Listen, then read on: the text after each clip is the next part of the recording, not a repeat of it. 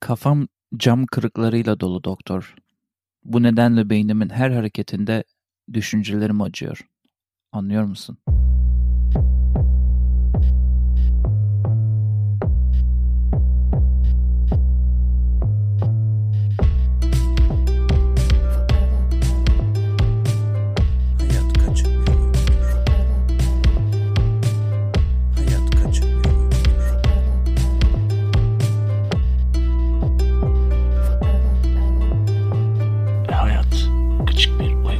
HKBO'nun bir başka bölümüne daha hoş geldiniz. Yepyeni bir bölümle daha beraberiz. Bugün okyanusun bu tarafın her zamanki gibi ben Samet Kaliforniya'da ve diğer tarafta İstanbul'da sevgili Nazım Cihan var. Ne haber Cihan'ım? İyidir Sametçim seni sormalı. İyi diyelim iyi olalım. Bugün böyle çok fazla hakimiyetim olmayan ama bölüm için daha böyle tanıma şansı bulduğum bir kişiyi senle bio yaptığımız serilerden bir tanesi olacak. Bir kişiyi konuşacağız. O da Oğuz Atay. Evet bugün Oğuz Atay'ı konuşacağız bu bölümde. Hani edebi tarafı tabii ki çok konuşuldu edildi. Biraz daha böyle melankolik tarafından yaklaşacağız Oğuz Atay'a. Bir de bakarken anladım ki şu e, nasıl diyeyim sana 30'lu yaşlarda top performans gösteren sonradan açılan futbolcular gibi veya bir şarkı yazıp inanılmaz tutan sonra kaybolan müzisyenler gibi veya bir kere açan çiçekler gibi diyeyim. Oğuz Atay'ın da böyle bir çok sonradan değeri bilinen işte vah vah işte yaşarken değerini bilemedikçilerden biri olduğunu anladım biraz daha derinlere bakınca sanki.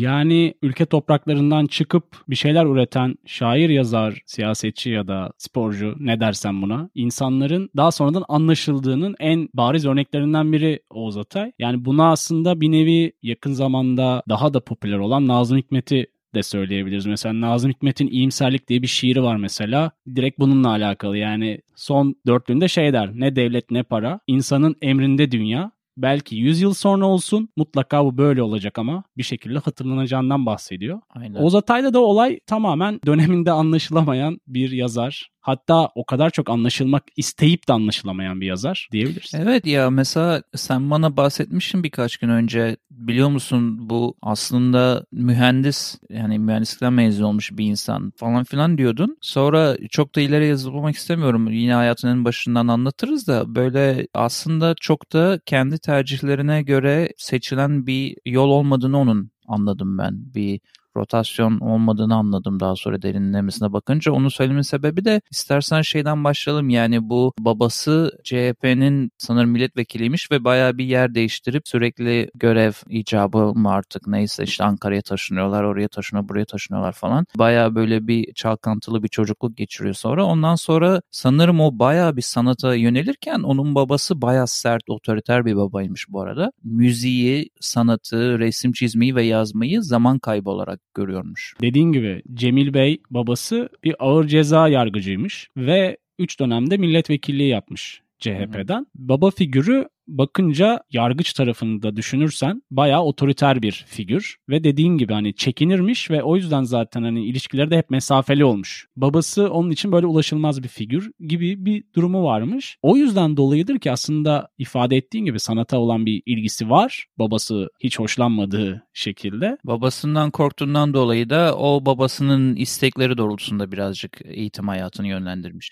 Evet yani inşaat mühendisi olmuş mesela. Gel gör ki yine bir inşaat mühendisi ile karşı karşıyayız. Yani bu kaçamadığımız bir gerçek gibi oldu. Evet ama o jenerasyona bakarsan sanki bu ulaşılamayan totaliter ve otoriter baba figürü de hemen hemen her baban yani. Orada o zamanlarda biliyorsun çok yani en azından benim gözlemlediğim bu. Tabii ki de bir şeye dayanarak söylemiyorum ama mesela benim babamın baba tarafı, annemin baba tarafı falan hep bu sert figür üzerine kurulmuş bir aile rolü var orada diye düşünüyorum ben. Ya şimdi hani 1934 yılında doğmuş bir insandan bahsediyoruz Oğuz Atay'dan. Bu çocukluk zamanları İkinci Dünya Savaşı'na denk geliyor aslında. Hani baya baya böyle karışık bir dünya düzeninin olduğu, her türlü Karanlık kaynakların olduğu, evet karanlık günler. Daha önce de bahsettiğimiz gibi. Bakınca da baba figürünün Cumhuriyet'in ilk yıllarında yaşayan insanlar bu bahsetmiş olduğumuz insanlar. O yüzden dolayı daha böyle zorluklardan geçmiş, daha farklı bir dünyada, farklı bir konjöktürde hayatlarını yaşamış insanlar ve ben o kadar da hani böyle şey düşünmüyorum ya neden öyleydi değil ama Tabii ki de. olmuş öyle yani. Ama yine de onun hayatında önemli bir yön vermiş bir şeyden bahsediyoruz. Çünkü askerlik dönemine kadar bastırılmış bir duygu sonuçta onun sanata yönelme içgüdüsü ve askerlik dönemlerinde de çok önemli biriyle tanışarak ilk edebi çevresini edinmiş oluyor. Aslında oradan birazcık böyle bir yazarlık, şairlikle iç içe olan biriyle tanışarak sanırım Üysat Bener'miş adı. Orada birazcık iç içe olunca böyle sanatla edebiyatla falan herhalde bir bağlanma hissetti veya bir tutku hissetti diyelim. Olay 1970 yılında aslında tamamen başka bir noktaya gidiyor. O dönem Cevdet Çapan'a gidiyor. Benim böyle bir kitabım var ve bunu TRT'nin işte roman yarışmasına bununla katılmak istiyorum diyor. Cevdet Çapan okuduktan sonra ya gerçekten olabilir diye geri dönüş yapıyor ona ki Tutunamayanlar kitabından bahsediyorum bu arada. Yani inanılmaz kalın bir kitaptan bahsediyoruz. Normalde de hani bu tarz roman yarışmalarına bu kadar kalın kitapla katılamazsın ya da kabul etmezler ki kabul alıyor ve orada tamamen aslında hani yazarlık tarafı evriliyor. Tabii ki insanlara ulaşma tarafı çok sonralarına kalıyor. Ama orada işte o kitaba varmadan önce bu bahsettiğim askerlik zamanı edebi dünya yani edebi çevreye giriş yaptığında da pazar postası diye böyle siyasi eğilimi olan bir yerlere Hı hı. yazılar yazmaya başlamış. Orada böyle baktım çok önemli insanlar Yazarlar orada da var yaz- evet. Evet abi Cemal Süreyya'dan bahsediyoruz işte Can Hı hı. Yücel var. Böyle hani adam tutunamayanları böyle çat diye durup dururken hiçbir şey yani evet biraz böyle sanki çok güzel bir şekilde nasıl diyorsun ona kıvamına gelmiş. Sonra da ya, oturmuş yazmış onu yani. Ya doğru diyorsun ama hani benim dediğim o yarışma kısmı ismiyle katıldı. O senin dediğin hani Pazar Postası Hmm. dergisinde çalışma kısmında makaleleri imzasız yani isimsiz yayınlıyor. Anladım. Edebi çevrede ismiyle anılmaya başlaması TRT romanla başlıyor diyebilirim. Hı hı. Sonra o işte dediğin gibi bayağı kalmama kitabı götürdüğünde kabul ediyorlar herhalde basmayı ama sonuç hüsran oluyor değil mi? TRT roman yarışmasında ödül alıyor. Fakat daha sonra ikinci baskısını yapamamış olan bir kitabını basıyor tutunamayanlar. Gerçi hani Oğuz Atay'ın yaşarken hiçbir kitabı ikinci baskıyı görmemiş. Hı hı. Ve en çok istediği şeylerden birisi de insanların onu anlaması ve kitapların okunması doğal olarak. Hani bir şey üretiyorsan bunun Yani. bir şekilde geri dönüşünü almak seni daha çok motive ediyor. Fakat o yaşarken olmamış bir şekilde. Ya evet zaten onun yazdığı kitaplar böyle ruhsal çözümlemeler, iç monologlar, anlam arayışları, sorgulama, varoluş sorunları, ironi falan hani böyle tam dediğin gibi yazıyorum beni anla diye modunda bir yazı olayı var zaten ortada. Yani burjuva düzenine ayak uyduramayan ve yalnızlaşan insanları yazdığı dönem. Evet büyük hayaller kuran ama hani bunları hiçbir zaman gerçekleştiremeyen karakterleri yaşatmaya çalışmış kitaplarında ve döneminde Hı hı. 70'lerde bakınca insanlar onu biraz böyle orta tarafta görmüşler. Yani o dönemler biraz siyasi eğilimlerin farklılaştığı, sağ sol kavramlarının çok belirgin olduğu yıllar. Şöyle diyebilirim hani sağcılar onu solcu, solcular onu sağcı gibi görüp daha böyle döneminde insanların beklentilerine cevap verememiş bir yazar, bir birey yazarı olduğu falan söylenmiş hep. O yüzden Oğuz Atay hani üretmeye devam etmiş. Bakınca bu kadar az kitap yazmış ama Türk edebiyatında bu kadar etki yapmış başka bir yazar var mıdır açıkçası çok bilmiyorum. Bu sence tutunamayanları yazıyor ve hani başka kitaplarda yazıyor ve sonra vefat ediyor. Sence böyle çok sonradan tutması bir anda en çok bilinen kitaplardan biri olması deyim yerindeyse Türkiye'de. Onun böyle kilit noktasını veya sebebini bulabildin mi daha derinlemesine bakarken? Dönemle de alakalı biraz. Çünkü hani bireyselleşmenin arttığı ve insanların hani kendi içlerinde bazı soruların cevaplarını aradığı dönemler geldi bu 90'lardan sonra. Özellikle 2000'lerde falan şu anda da zirvede bu bahsettiğim şey. Hı hı. Onunla beraber tutunamayanlar biraz orada insanları yakaladı. Bu kitaplar ilk çıktığı zaman daha köyden şehire göçlerin devam ettiği, aslında o dönem edebiyatın ve sinemanın daha çok kırsaldan kente doğru olan senaryolar ve karakterler üzerinden geliştiğini düşünürsen Oğuz Atay bunun tersini yapıp hani burjuva düzeni, insanların iç problemleri, insanların gelgitleri üzerine bir şeyler yazmış. Bakınca da hani Oğuz Atay'ın kahramanları hani döneme pek uygun değilmiş aslında. O dönemin dünyası içerisinde anlaşılamamasını da çok yadırgamıyorum. Onu söylediğin iyi oldu. O söylediği en güzel sözlerden bir tanesini de benden sonra paylaşacaktım ama burada sen tam onu söylerken o kahramanları onun kahramanları değilmiş diye şey diyor sözlerinden birinde. Herkesin istediği gibi yaşadığı uzak bir ülkenin özlemini duyuyorum diye de bir lafı var. Yani o senin dediğine direkt paralel yani açıklıyor az önce dediğin o zamanın kahramanları onun kahramanı değilmiş diye. Ee, Hı hı. bir de kitabın ismi çok iyi değil mi abi? Yani tutunamayanlar dediğin zaman her dönem, her yıl, her jenerasyon, herkesin tutunamayan her herhangi birinin kendini bulabileceği ve eline alabileceği bir kitap yani.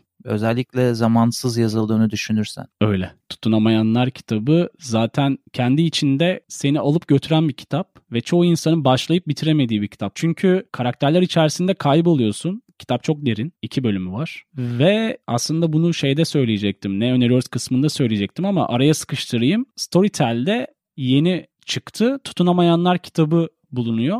Onu da böyle hani ya bu kitap o kadar kalın Sesli olarak nasıl okuyacağım? Evet. Şerif Erol'un seslendirdiği bir kitap. Tutunamayanlar Storytel'de ve 24 saat 8 dakika sürüyor.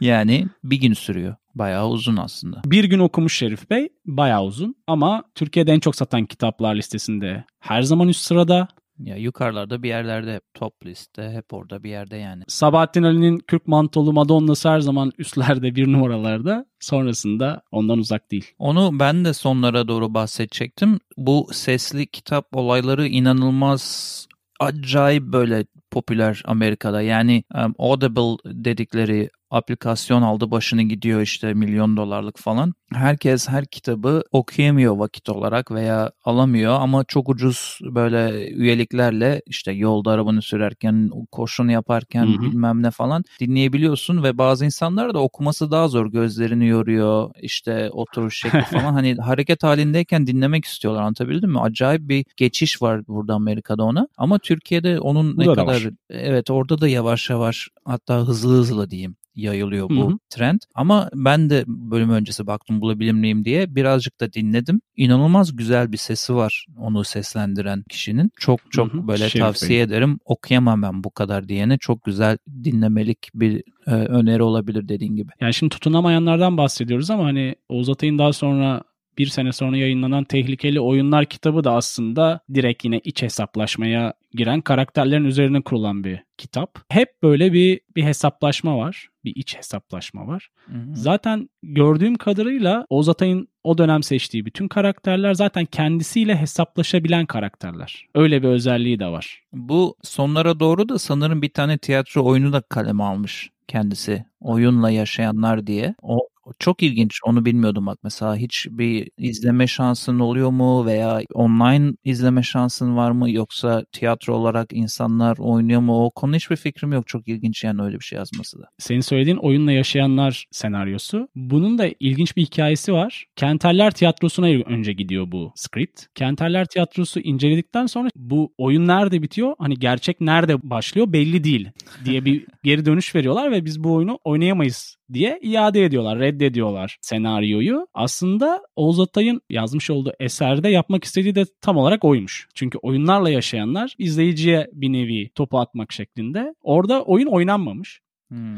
Gel gör ki yine ölümünden sonra bunu devlet tiyatroları sahnelemiş. Oo çok iyi. Öyle bir durum var. Bu eserin aslında bir kısaca ne olduğundan bahsedersek hani kültür kargaşası olan bir Evet, ülkede merak ettim ben de. acıyı ve sevinci yaşayamayan, gerçeklerden korkan insanların vakit geçirme oyunlarını anlattığı bir eser. Yani bir kez daha içsel arayışa dönük Evet. bir eser. Evet kesinlikle öyle. Aslında bütün bahsetmiş olduğumuz eserlerinde o hava var. Ee, Bir tane kitabı var hani farklı diyebileceğimiz bir bilim adamının romanı. Burada Profesör Doktor Mustafa İnan'ı anlatıyor. Bu bahsetmiş olduğumuz profesör Biyo- biyografi aslında- galiba değil mi? ya onun romanı aslında. Hani Hmm. onun hayatını inceleyip e, romanını yazmış bayağı. Hı hı. Bu okuldan üniversite hocası, matematik profesörü Mustafa İnan ve bunu eşi rica etmiş Oğuz Atay'dan. O da üzerine hı. çalışmış. Yani onun dünyasına girmiş tamamen. Onun dışında günlüğü var. Günlüğü gerçekten hani Aziz Nesin'in günlüğü de beni çok etkilemişti. Onun gibi hatta böyle biraz depresif tarafı da var. Aziz Nesin'in farklı bir dili var biliyorsun. Hı hı. Baskısı var bu arada günlüğünde. 1987'de basılmış. Son yayınlanan kitabı ise Eylem Bilim kitabı. 1998 senesinde tam olarak yayınlanıyor diyebiliriz. Hani ölümünün ardından 40 sayfası bulunuyor. Bu 40 sayfasını günlük kitabının son bölümü olarak yayınlıyorlar. Ondan sonra ise 11 sene kadar sonra ölümünden 74 sayfa daha buluyorlar. Kızı buluyor bunu. İsimsiz bir paketten çıkıyor hatta. Hmm. Sonuç olarak bunu ayrı bir kitap olarak yayınlıyorlar İlginç. toplam olarak. Yani Eylem Bilim son kitabı. Evet sonra zaten merak edenlere de söyleyelim. Gitgide rahatsızlanmaya başlıyor ve beyninde iki adet tümör olduğu anlaşıldığında Londra'ya gidiyor. Orada işte bir hastaneye yatırılıyor. Bir dizi ameliyatlardan geçiyor. Tümörlerinin yalnızca bir tanesi alınabildiği için tedavinin ardından işte Türkiye'ye geri dönüyor Oğuz Atay. Ondan sonra da Hı hı. maalesef çok daha fazla dayanamayıp 1977'de e, noktalamış oluyor hayatını. Kendisi çok kısa zamanda çok eser vermiş. Dediğin gibi bu tümör mevzusu artık ortaya çıktıktan sonra daha fazla çalışmaya başlamış. Yazamadığı ve yazmak istediği kendisinin de söylediği birkaç tane aslında çalışması vardı. Bunlardan biri aslında eylem bilimdi.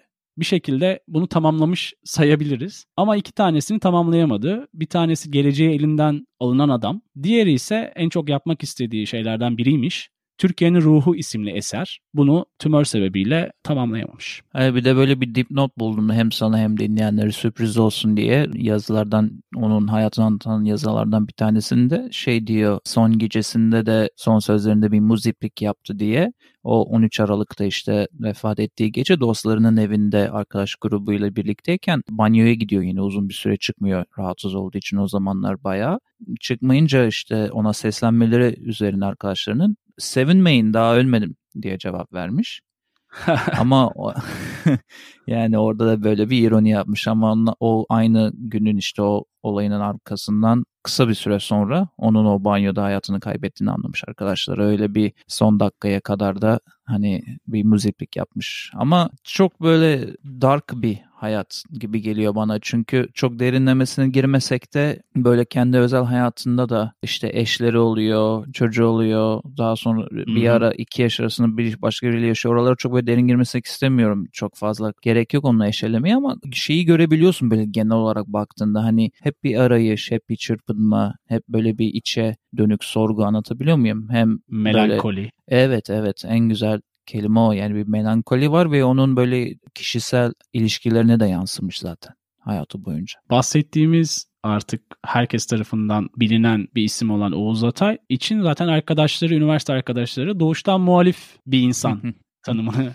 yapıyorlarmış. Aynı zamanda bir öğretim görevlisi, doçent birisi. Aynı zamanda yazar ve bir şekilde hayatı boyunca bir şeyleri sorgulamaya ve ömrü yettiğince bunları gerçeğe çevirmeye çalışmış. Çok kısa bir süreden de bahsediyoruz. 43 seneden bahsediyoruz. Evet bir de kısaca böyle noktalamaya yaklaşırken onu da postmodern tarzda eser veren ilk yazar olarak da nitelendirildiğini söyleyelim. Yani onun böyle en çok ne ile biliniyor dersen o kitabıyla beraber ve tarzıyla beraber diğer kitaplarında postmodern tarzda eserler veren yazar olarak söyleyebiliriz herhalde. Bu arada 2007 yılında da Oğuz Atay Edebiyat Ödülleri verilmeye başlamış. O da ayrı bir güzel, onur edici bir şey. Evet en azından öldükten sonra insanların bir şekilde birilerine ulaşması ve daha fazla değer görmesi kötünün iyisi diyelim. Genelde böyle birkaç tane ilginç bulduğumuz yabancı kişilikleri el almıştık bu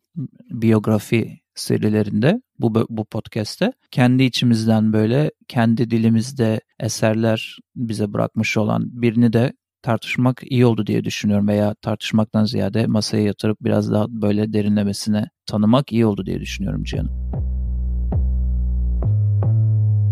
Bir başka ne öneriyoruz kısmıyla siz podcast dinleyicilerimizin karşısındayız. Başlamak ister misin Samet'ciğim? Evet başlamak isterim. Bu önceki bölümlerden bir tanesinde kitap önermesem de kitapları için bir yazar önermiştim. Hakan Günday diye. Benzersiz Evet. Rotalar bölümündeydi o. Dönüp o bölümü de dinlemek isteyenler olursa. Şimdi böyle bizim bugünkü konuyla da biraz bağlantılı olan onun spesifik bir kitabını önermek istiyorum. Kitabın adı Az. Bu kitabı önermemin sebebi de bu kitabın içinde aslında Oğuz Atay geçiyor ve bu Hakan Günday'ın aslında Oğuz Atay'a ne kadar hayranlık duyduğunun da bir göstergesi. Çünkü bayağı birkaç kere Oğuz Atay derinlemesine bahsediliyor bu kitapta. Karakterlerden bir tanesi baya baya obsesif bir şekilde Oğuz Atay'ın kitabıyla kendi hayatı arasında bir bağ kuruyor. O yüzden bu kitabı merak edenler için az kitabını onun linkini de veririz satın almak isteyenler olursa hkbupodcast.com'un e, bölüm notları kısmında bulabilirler. Kitap önerim bu. Bayağıdır kitap önermemiştim. Biliyorsun her zaman öz eleştirimi yapıyorum az kitap okuyorum diye. Ama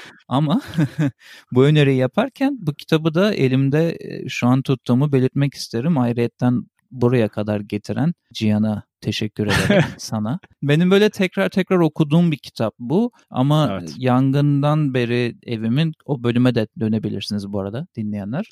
Yan- Yangından beri maalesef dokunamadığım veya yeniden okuyamadığım bir kitaptı. Senin vesilenle hem Oğuz Atay hem de Hakan Günday içeren bu kitap yine tekrar elimde diyorum. Ve son bir şarkı önerimle sana bırakacağım bu köşeyi. Porcupine Tree adlı grubun Trains şarkısını buradan öneriyoruz kısmında noktalamak üzere bırakıyorum sana. Benim de birkaç seri önerim olacak Samet'ciğim. Bir tanesi Oğuz Atay'ın belgeseli var. TRT Belgesel tarafından yapılmış olan Hayat Bir Oyundur isimli 2002 senesinde. Nirgül Eroğlu Maktav tarafından yapılmış yönetmen kendisi. Bunu öneriyorum. Kolay Güzel 30 bulunabiliyor dak- mu? Evet evet YouTube'da bulunabiliyor. Linkini koyacağız zaten bölüm notlarına. Süper. 30 dakikalık bir belgesel. Kendi görüntüleri, işte videolar, bir sürü detay var hayatıyla ilgili. Diğeri bölüm içerisinde söylemiş olduğum Storytel üzerinde tutunamayanlar kitabı Şerif Erol'un seslendirdiği tavsiye ediyorum. Gerçekten çok güzel bir ses tonu var senin de söylediğin gibi. Diğeri ise bir podcast. Günün ve Güncel'in Edebiyatı isimli bir podcast var bu açık radyo üzerinden olan. Hmm. İki farklı bölümü var. Bunları söyleyeceğim. 40. ölüm yıl dönümünde Oğuz Atay, Ömer Madra ile söyleşi, bir de Meltem Gürle ile söyleşi var. Bunlar ikiye bölünmüş haldeler. Yani totalde dört bölüm var. Bunları tavsiye ediyorum. Keyifli ve detaylı olabilir. Zaten linklerini yine koyacağız. Spotify ve bulabilirsek diğer platformlardan. Hı hı. Son iki şarkıyla beraber ben önerilerimi tamamlıyorum. Bir tanesi Sufle grubunun Sus şarkısı. Diğer ise Hedonotopya isimli grubun Kör Düğüm şarkısı. Bunları HKBU Podcast dinlencesi playlistimize Spotify'da, YouTube'da ise HKBU Podcast playlistimize koyacağız. Bir şey diyeyim mi sana? Tamamen tesadüf eseri bu iki şarkıyı da daha dün dinledim. Bu Spotify'da bazen bir liste yarattığında listenin sonuna geldiğinde benzer şarkılar ve artistlerle devam eder ya çalmaya. Evet. Bilmiyorum sana oldu mu? Öyle bir şey Oluyor. oldu bana dün ve iki grubu da çaldı. İkisi de dikkatimi çektiği için hani cebimden çıkarıp telefonu bakmıştım isimlerine. Hem o sufle hem de ismini zor söylediğin diğer grubu. Ee, gerçekten ilginç onları önermen. Tam da dün dinleyip hoşuma giden iki grup da onlar da. Daha derinlemesine bakarım senin tavsiyenle beraber. Hı hı. Herkese de tavsiye ediyoruz. Bu arada siz dinleyenler de böyle şu şarkıyı dinledim, şu kitabı okudum veya bu filmi mutlaka izlemeli herkes diye önerdiğiniz şeyler varsa kesinlikle bize sosyal medya yoluyla veya e-mail yoluyla yollayabilirsiniz. Herkese bu bölümde bize eşlik ettikleri için teşekkür edelim ve bir sonraki bölümümüzde görüşmek üzere diyelim. Hoşçakalın. Hoşçakalın.